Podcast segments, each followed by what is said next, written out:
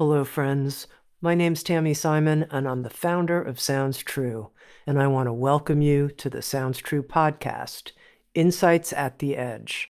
I also want to take a moment to introduce you to Sounds True's new membership community and digital platform. It's called Sounds True One.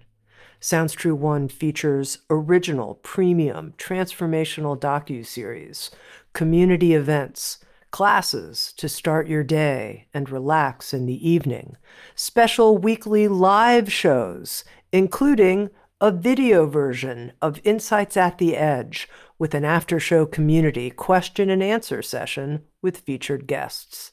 I hope you'll come join us, explore, come have fun with us, and connect with others. You can learn more at join.soundstrue.com.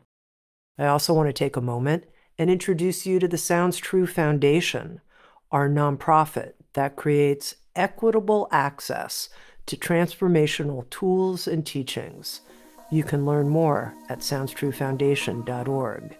And in advance, thank you for your support. In this episode of Insights at the Edge, my guest is Valerie Gangas.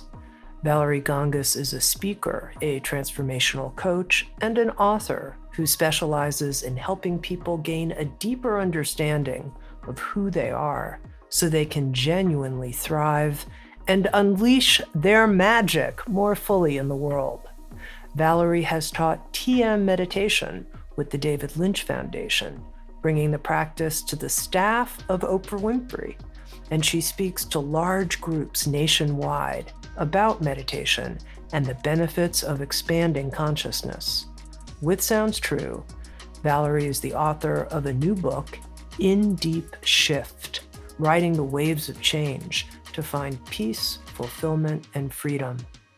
Valerie Gangas is honest, grounded, and straightforward, while simultaneously talking about personal experiences that are very extraordinary, including her experience of a sudden dramatic spiritual awakening and then finding herself two and a half years later in an advanced meditation training in what she describes as a harrowing type of spiritual emergency.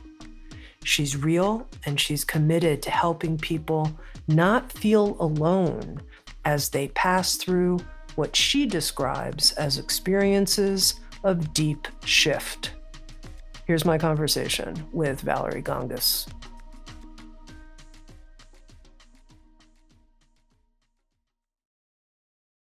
Valerie, your new book, In Deep Shift, begins with you sharing a bit about what's happening in your life that leads you to, I would call it a type of sudden awakening that you experience. So bring our listeners in to your story. What was happening in your life that led you to this deep shift experience? Um, well, I've always been interested in spirituality. Like ever since I was nine years old. Um, and then I went to college. I was a comparative religious studies major. Um, I had a mother that was very deeply spiritual. Um, she was a poet focusing on mysticism and always talking to me about the Spanish mystics and just things, magical things. So that was like in my orbit. Um, she was really my best friend and like my hero, my everything. And she got diagnosed with stage four breast cancer when I was 20 and uh, went into a trial. The trial worked. She lived for 14 years. And then in 2011, she passed away.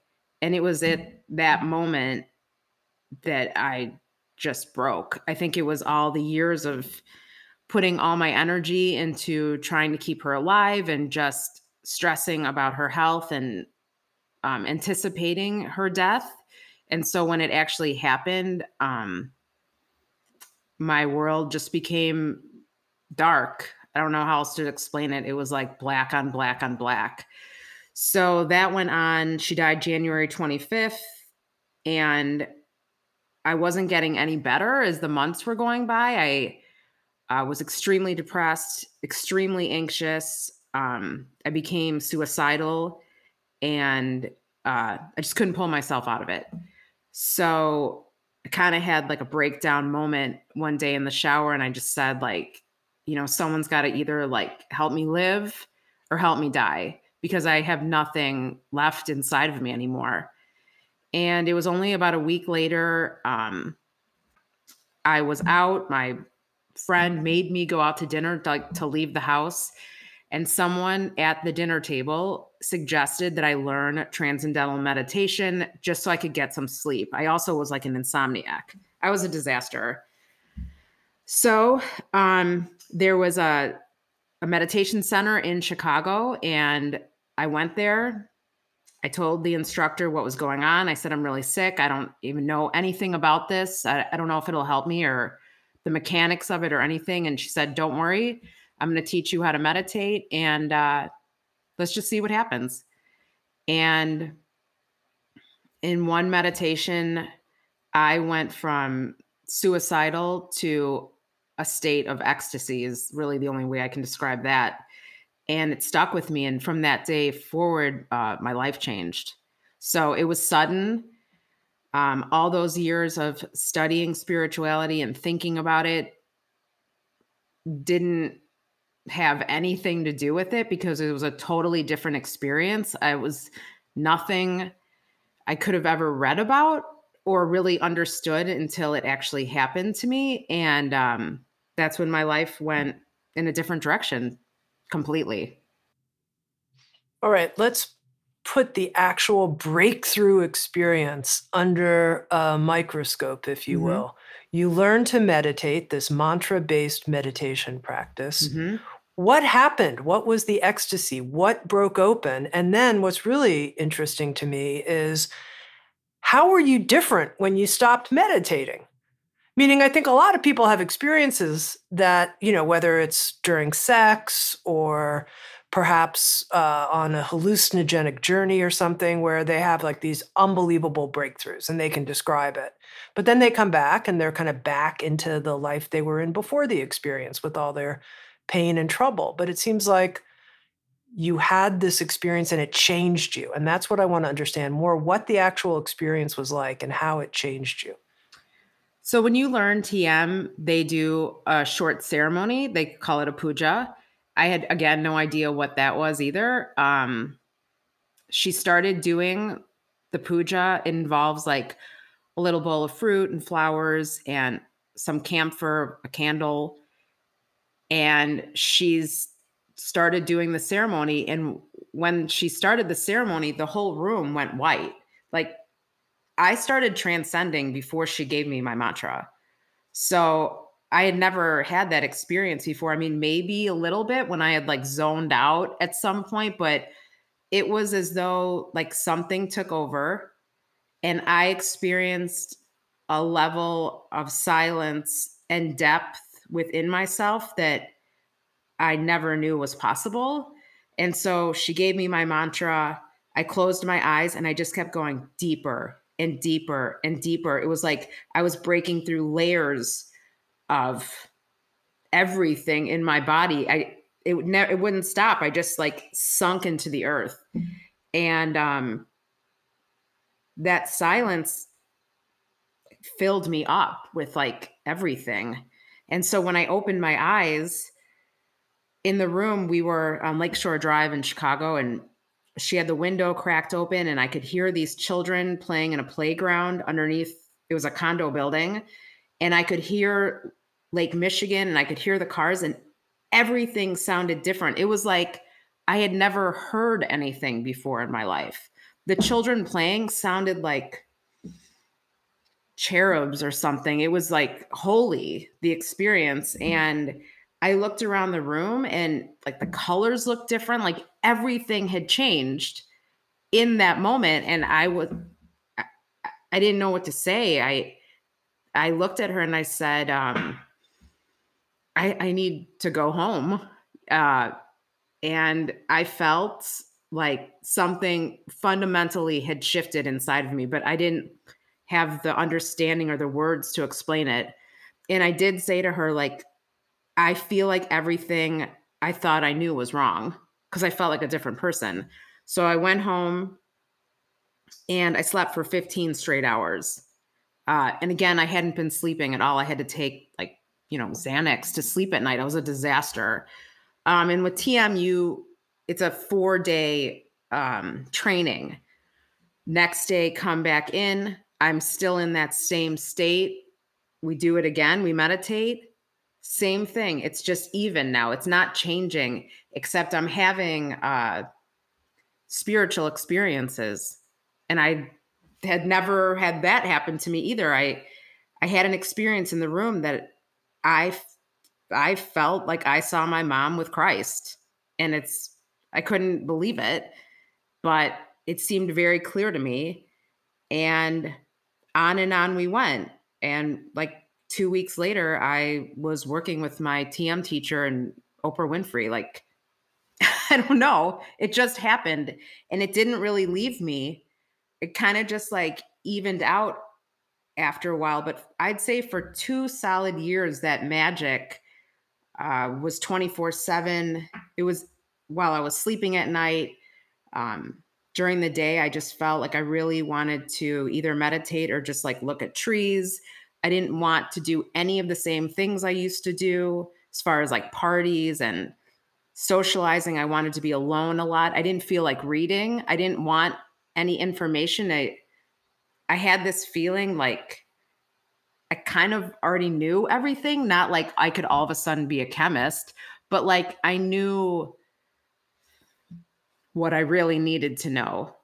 And uh, I don't know. That was my experience. Okay. Now, now there's a lot here uh, okay. that I want to tease out. But the first is you say this lasted, this state of of being uh, you describe in your book as being plugged in. Yeah. In deep shift, being plugged in for two years.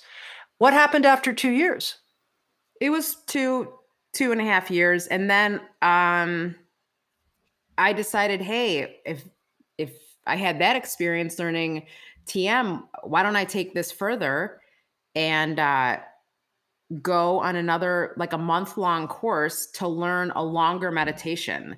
So I was trained to be able to meditate three hours a day, and I was trained with the sutras. So I was saying like more mantras in my head, and it it's a longer period of meditation and on the course i was meditating you know six or eight hours a day and i exploded i literally exploded at the end of that course maybe like three days before the end of the course um it felt like i was having a nervous breakdown a heart attack and a psychotic break like all at once it was an absolute spiritual emergency and that uh, was another major experience. But if one experience was quote unquote good, this was not good. This was scary.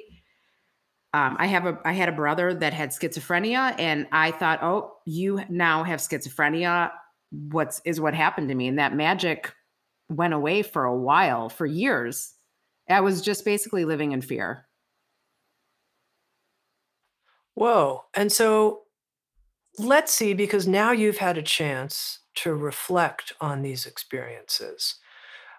First of all, what do you attribute the sudden awakening, if you will? Why did that happen to you? That doesn't happen uh, to, I don't know what the percentage is, but 99 point whatever percent of people don't have that kind of experience when they meditate for the first time. Why did that happen to you? Do you think? I've thought about it deeply because once I started working with the David Lynch Foundation and I was around tons of people learning to meditate, I realized, oh, they're not having the same experience as me because I was so innocent about it. Um, and what the conclusion I've come to is, in a way, I was like already dead. You know, I I have a different view of people now that commit suicide because I was so on the edge and I felt like I had died before I died, really. And so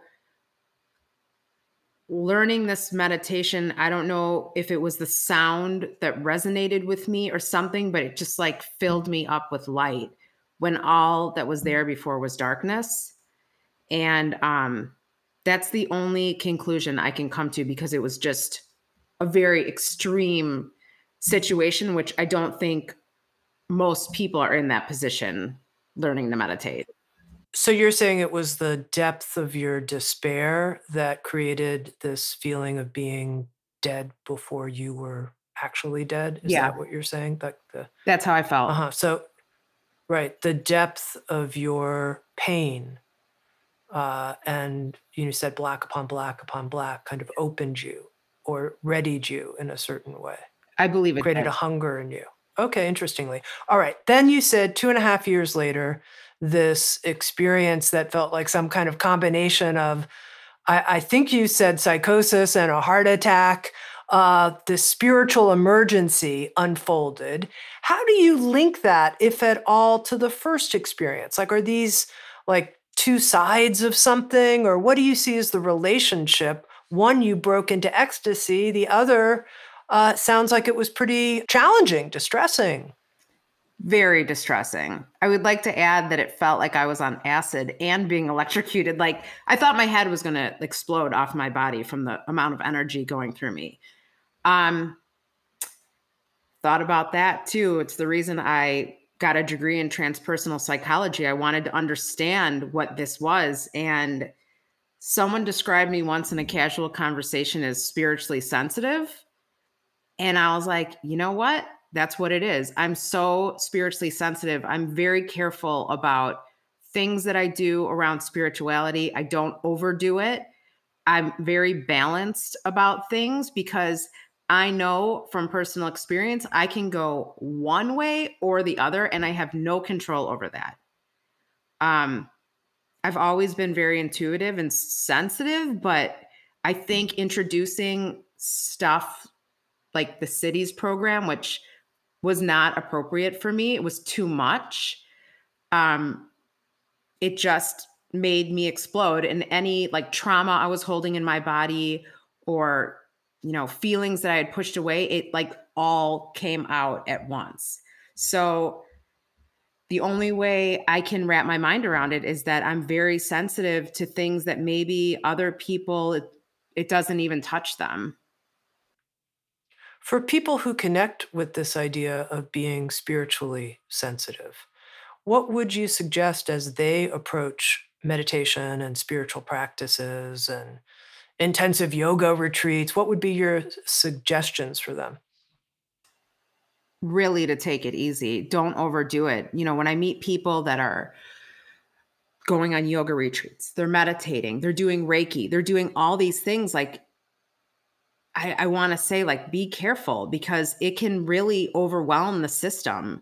I mean, too much of a good thing is not good. You know, it's there has to be balance. And for me, I guess that's what the lesson was. I was thinking, oh, well, you know, if I had this experience with TM, like, why don't I do something three times as long and it'll be even better? And it's it doesn't really work that way. Not for me. And I'm curious to speak right now to that person who might be listening, who, because there's two different places somebody could be finding. There's so many different places, there's a multitude of places, but in terms of drawing out from what we've talked about, if somebody's in a place of real darkness and despair right now, and they don't feel plugged into a cosmic source of light, was it the prayer that you think the prayer in the shower that opened a pathway or what would you suggest to, to someone who's in that kind of pre deep shift just the the need for a shift I completely surrendered. There was nothing left. I surrendered to God, to whoever was listening. No ego, nothing. I didn't exist. I just said, take me.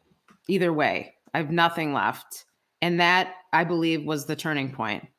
So there's something about surrender that I think is extremely powerful. I think it comes on the heels of extreme pain.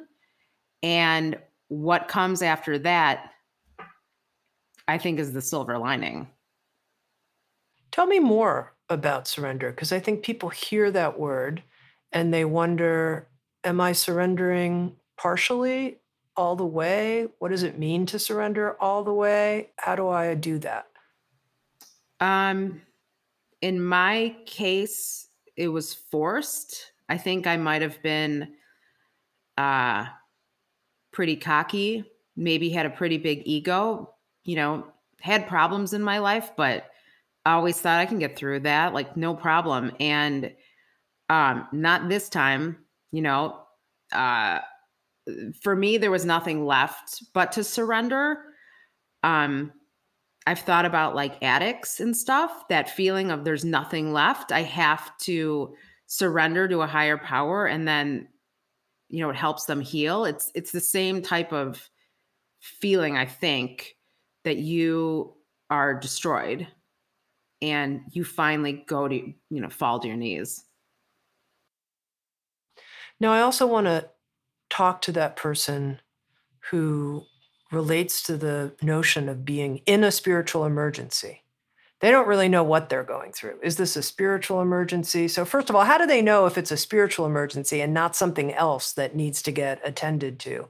Like, you know, uh, an illness that needs to get addressed because they're having these weird symptoms inside and nobody can quite tell them what's going on and they don't quite know why they're so XYZ.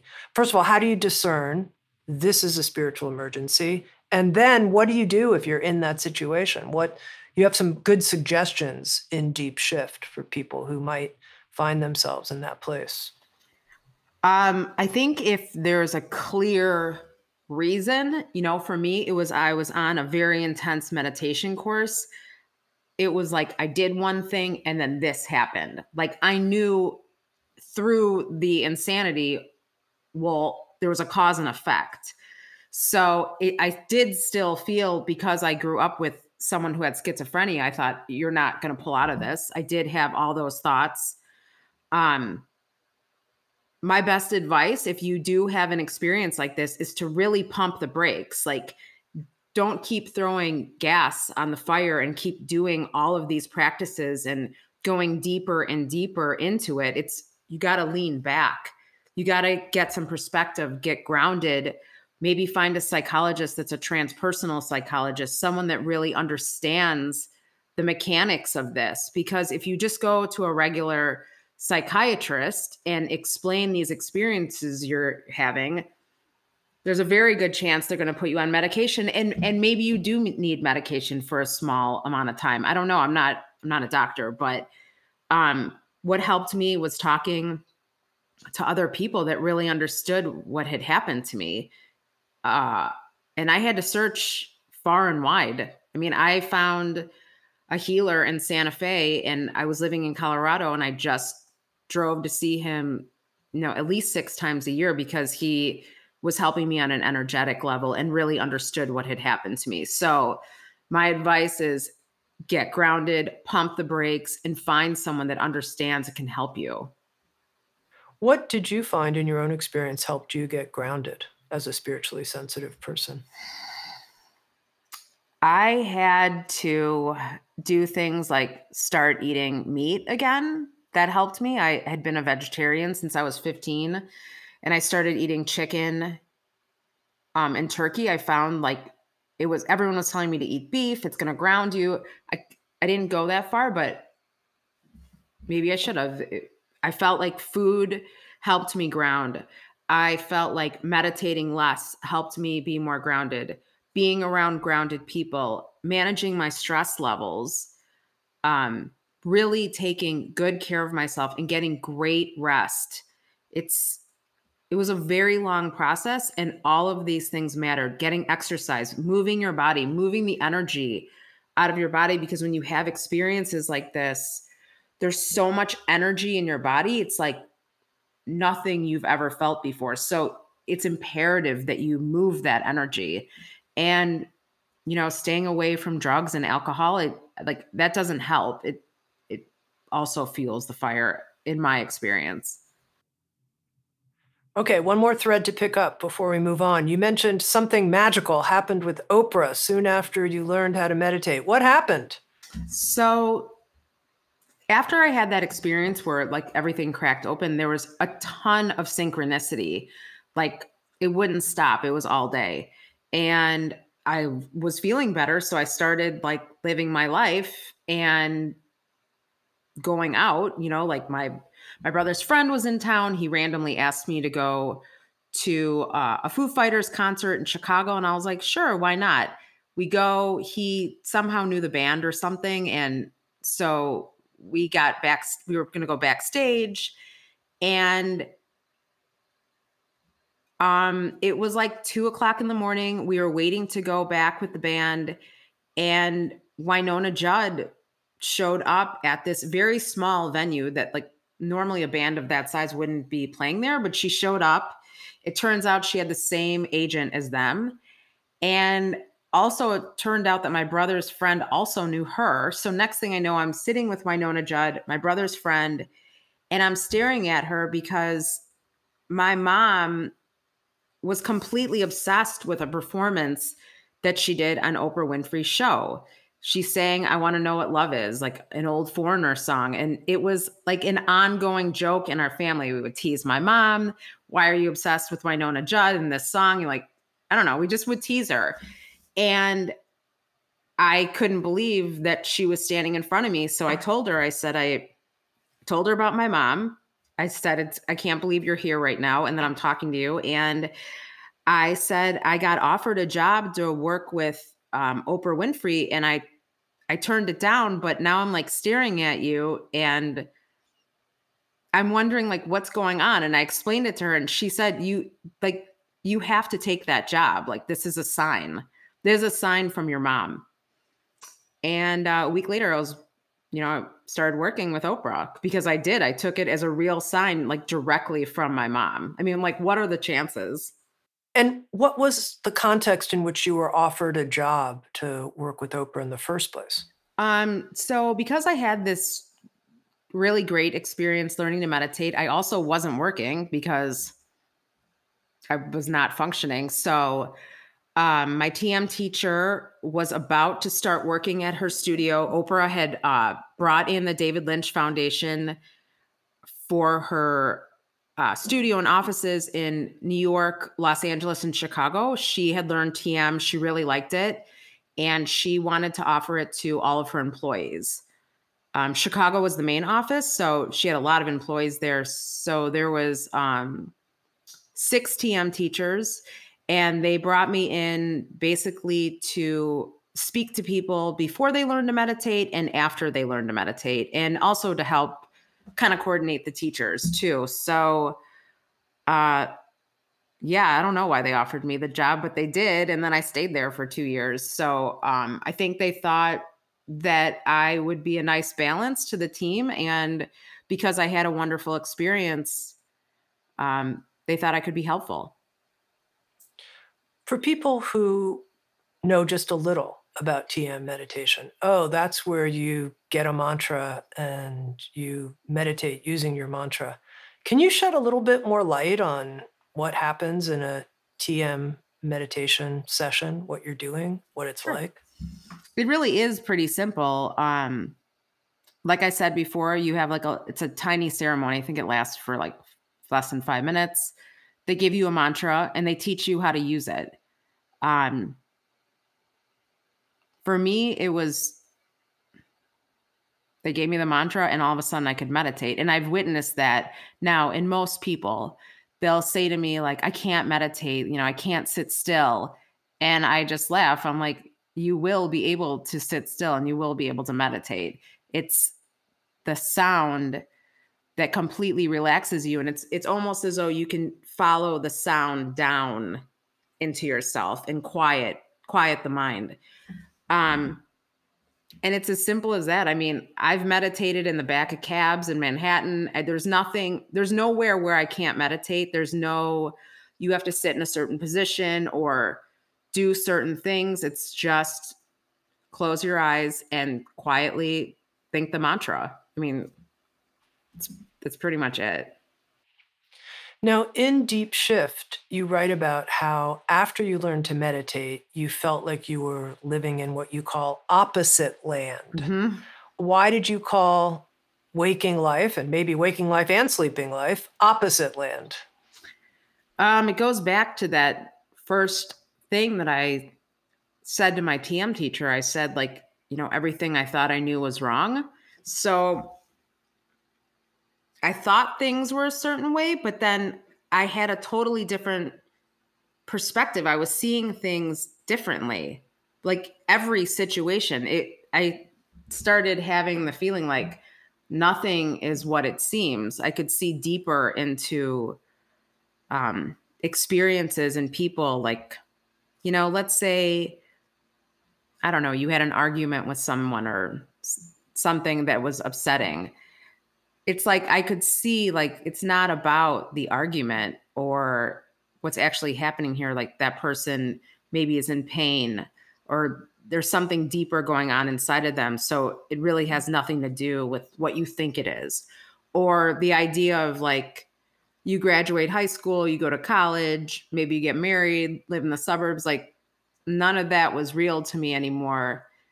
Nor was like describing yourself as like, oh, I'm an attorney I mean, it didn't make sense to me. It was like that none, none of that was real anymore to me. There was something much deeper going on.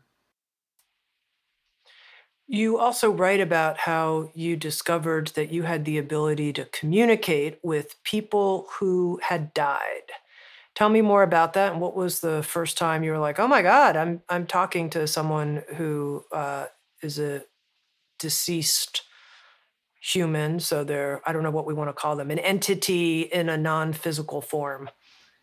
Yeah. Um, it would happen to me when I was asleep, but I, I wasn't really asleep because I was actually like watching myself sleep and interacting with people that had passed away, mainly family members. Um, sometimes I was able to like see people in, let's say, my condo at night and was able to communicate with them and help them.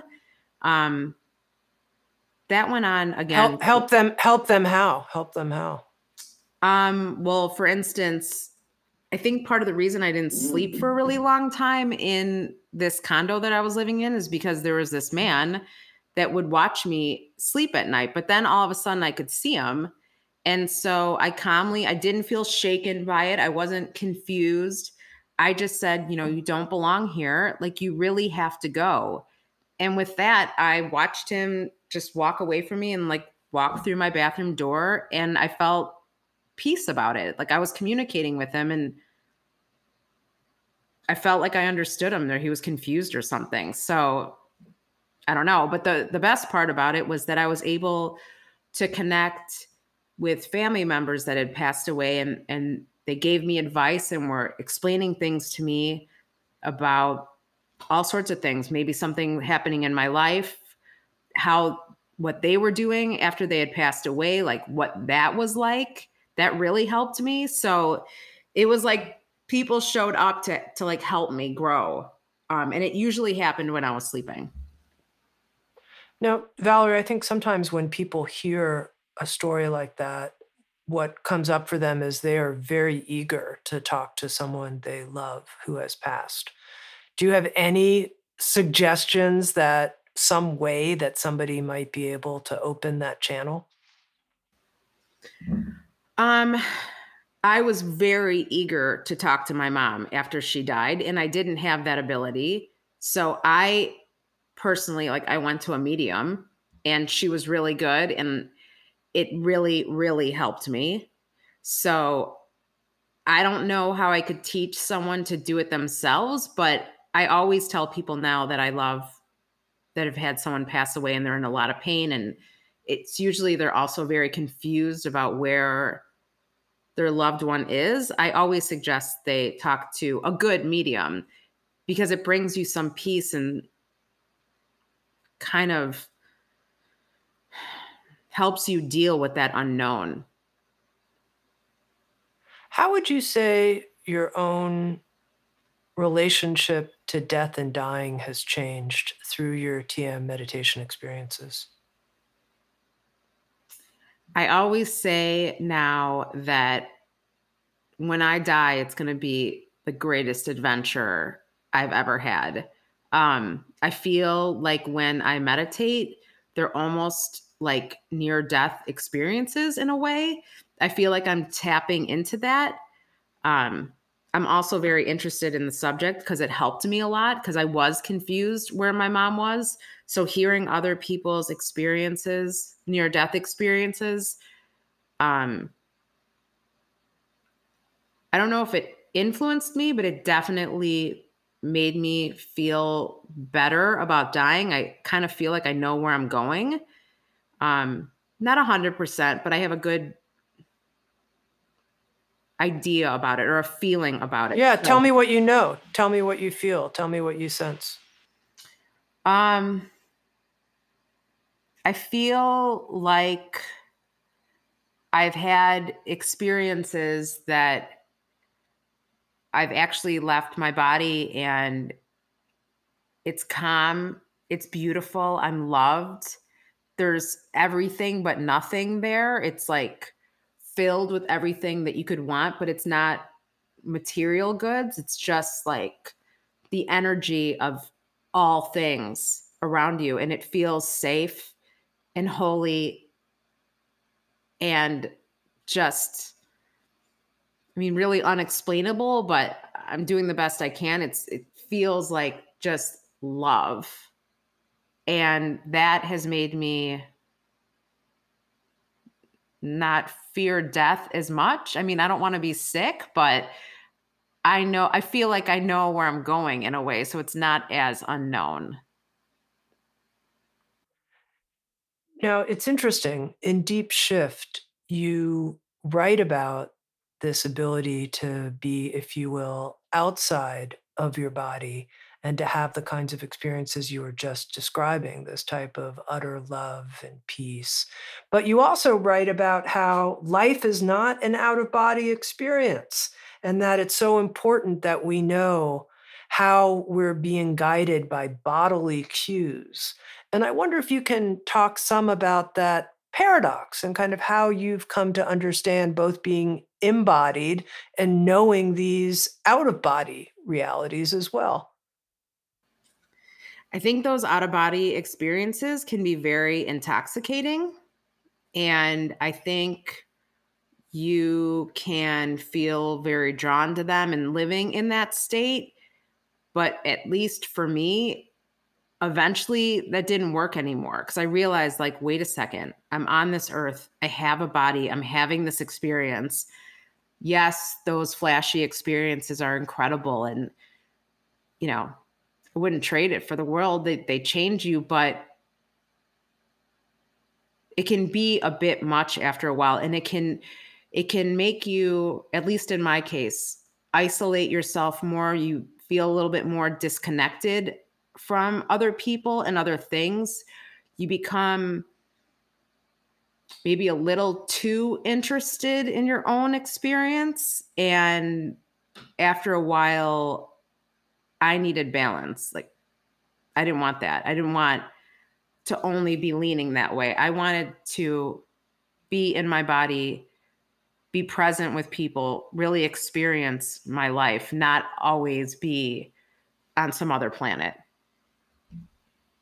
And when it comes to this notion of bodily cues and how you pay attention to your body, uh, to use my language as a type of compass or something, as a type of uh, source of guidance. Tell me how that works for you.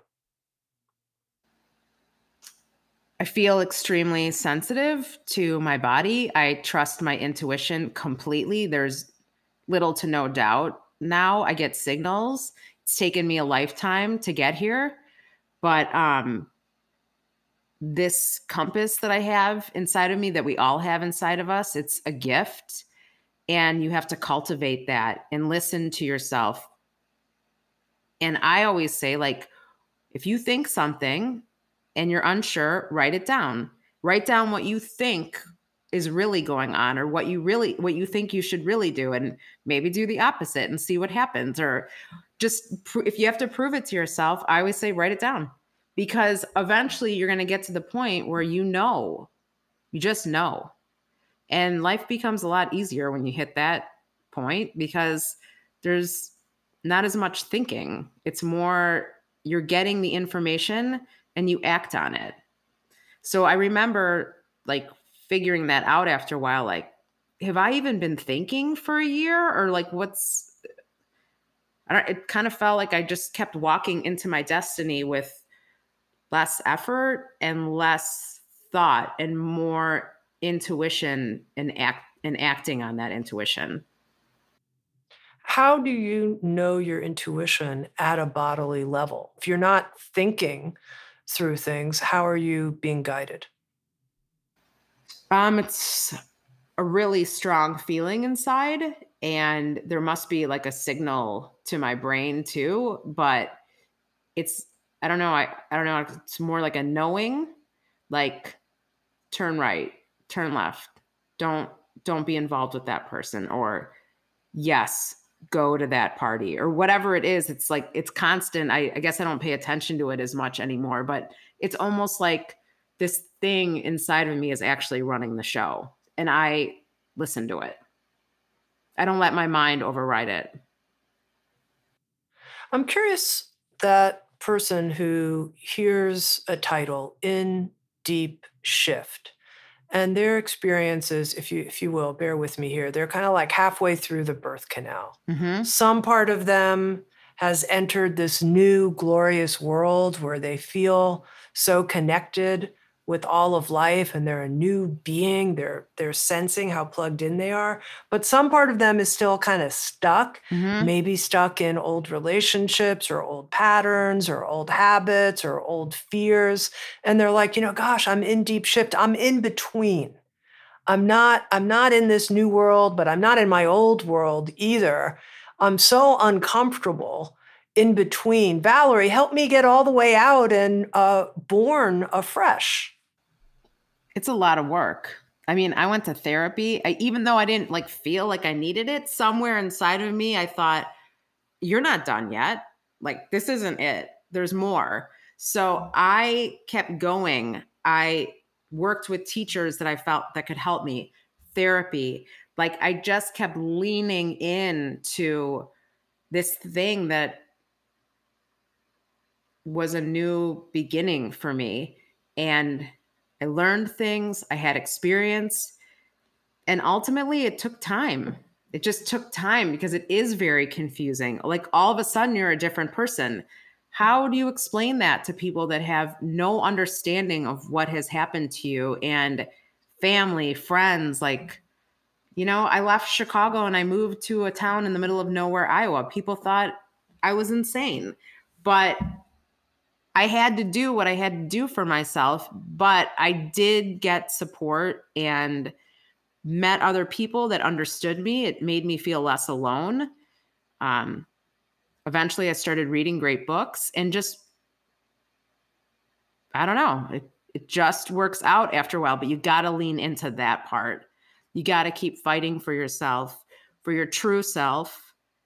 And, um, learn to deal with everything that's going to show up in your life. You write about manifesting in and through this new way of being, not as someone who's like, I want to get this, but instead listening for what wants to be created through you. Tell people more about how you feel that works kind of the art of manifestation with Valerie Gangas? Um, I think when you start having experiences like this, you become much better as manifesting at a, at manifesting because I think you're more aligned with who you really are. So that's step one. It's kind of like it just happens. Um, in my experience, I wasn't as interested in materialistic stuff. So um I sold everything I knew I had. I didn't like feel connected to that anymore. So the things that I wanted to manifest were on a larger scale. I was thinking more like, how can I help the world? Where is my place in this world? What am I supposed to be doing? What is my job? How can I manifest that? So I think your interests change and it's not like I'm going to manifest a new Mercedes. I mean, you might want that, I don't know. It's it's bigger picture things. And I think you get signs in your life and you follow those signs and it just takes you on this ride and you end up doing very different things than maybe you first thought you would be doing. So there's someone listening who's saying, Where's my work in the world? Where's my higher purpose? I want to contribute more. How, how would you suggest, from your own experience, if someone's asking a question like that, they work with the universe for the answer to be revealed? Number one, I think you got to remove a lot of the distractions in your life. Spend more time alone, spend more time in silence, say no to, you know, having different events all the time. Remove people in your life that are not healthy for you. You got to like clean your house and then you'll have more clarity because those things aren't working for you anyway anymore. So I think bringing in the silence, getting rid of the distractions, you're going to start to just know things on your own. You don't have to push it, they'll just show up. But if there's too much noise, then you can't hear anything. So maybe I took it to an extreme, you know, moving out to a farm because I wanted the silence. But at the same time, I felt like it was giving me everything. So, yeah. Now, the story of how you moved out to where you're living now uh, is included in Deep Shift. Can you tell us that story? I felt like I really wanted to write my first book. I wasn't a writer. I was in the bar and restaurant business. That's what I did. It was always in I was always in hospitality. My mom was the writer. Um, I did have an experience one night where she said, like, you're going to be writing and I'm going to be working through you. And I took that to heart because it was real. And I loved my job. I felt very fulfilled, but it was time to move on. So it was that thing inside of me that I just had to listen to myself. So I sold again everything that I owned all my cocktail dresses, high heels, purses, all my furniture. Um, and well, I'm getting ahead of myself. In a dream, I saw the house that I ended up renting and I saw the street sign. And I randomly ended up in Fairfield, Iowa, one Fourth of July weekend. I just wanted to get out of out of Chicago.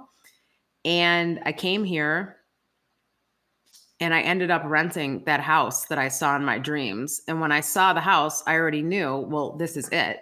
And so again, the signs were showing up and I just followed them and then got rid of everything I owned and it was beautiful. I was in a very quiet place. I could meditate. I could teach myself how to write a book. Um, I didn't know anyone here except maybe one person. So my days consisted of just going to a coffee shop, putting headphones on, and writing. Um, and it was pure joy. So again, it was like the signs were showing up, things were happening, and I just was saying, yes, yes, yes, yes. You're showing this to me. I'm going to do it. All right, I'm going to be uh, confessional here for a moment. Mm-hmm. You said uh, that you had an inner experience with your mom where she said, "I'm going to be writing through you. You've never been a writer, but I'm going to I'm going to help you. I'm going to write through you." Mm-hmm. And you know, this is recently in my own life, uh, working with an energy healer that I work with and bringing some business challenges that I had forward to the energy healer to help me. And she was like, Your father's helping you, Tami. And what I notice is that part of me feels that and thinks it's true, but I think a lot. And so there's a part of me that also says, I don't know if that's true. Come on, really? So I have both of those things alive in me. And I'm just curious like, really? I mean, how do you know? Where, where do you get your inner confidence and evidence that, yes, this is your mother, not just, you know, you're her daughter and you have her capacities in you, you know, because you're her daughter? I was an awful student. I never wrote anything. My mom published four books. She was an amazing poet, um, the head of two major poetry societies in Chicago. She was the writer. She stayed up every night till four o'clock in the morning writing. That was her whole life. I was not the writer. So when I had this experience and she literally showed herself at a typewriter telling me I'm continuing my work, even though she's passed away. When I and I learned that lesson that like life goes on. And then she, it was as clear as day like, I'm going to help you. You are going to do this. And at first I thought, what the hell? What is going on? I can't write. And uh, next thing I know, I'm sitting in that coffee shop and I'm writing every day. And it was the only thing that mattered to me. And I absolutely felt like she was working through me. Like I had the experience and then I had a second experience. Like there was a flow that I don't know, I couldn't deny. And it was so polar opposite of who I was before. It had to have been my mom. So maybe in your life, there's going to be signs that you're going to be like, that's my dad. I don't know. I, I'm sure it's different for everyone, but that was my experience. Sure. All right. What do you hope, Valerie, people will get out of reading In Deep Shift? What's your hope for the ripples that this book will have in the world? I really don't want people to feel alone. Um, it can be overwhelming, it can be beautiful, it can be scary. And I wrote the book hoping that I could be a support system or someone that at least really understands and doesn't think, you know, you're bananas. It's like, no, you're not. This is real. This is happening. It ex- I experienced it. And um, yeah, that's my ultimate goal for people not to feel alone in this. Okay. And then finally, a lot of people would say, I know this whole conversation is about personal evolution, personal growth, and awakening, but it's definitely fair to say that if we look around us, it appears that humans as a species are in deep shift. And I wonder how you relate to that idea and how some of the same blueprint, if you will, might apply to us as a species, as individuals. And if you make that leap, if that's part of the work of TM to make that leap. You know, I learned TM but the next person could i don't know do yoga. It to me that that was the portal for me but everyone's different you know? It's going to be some other path.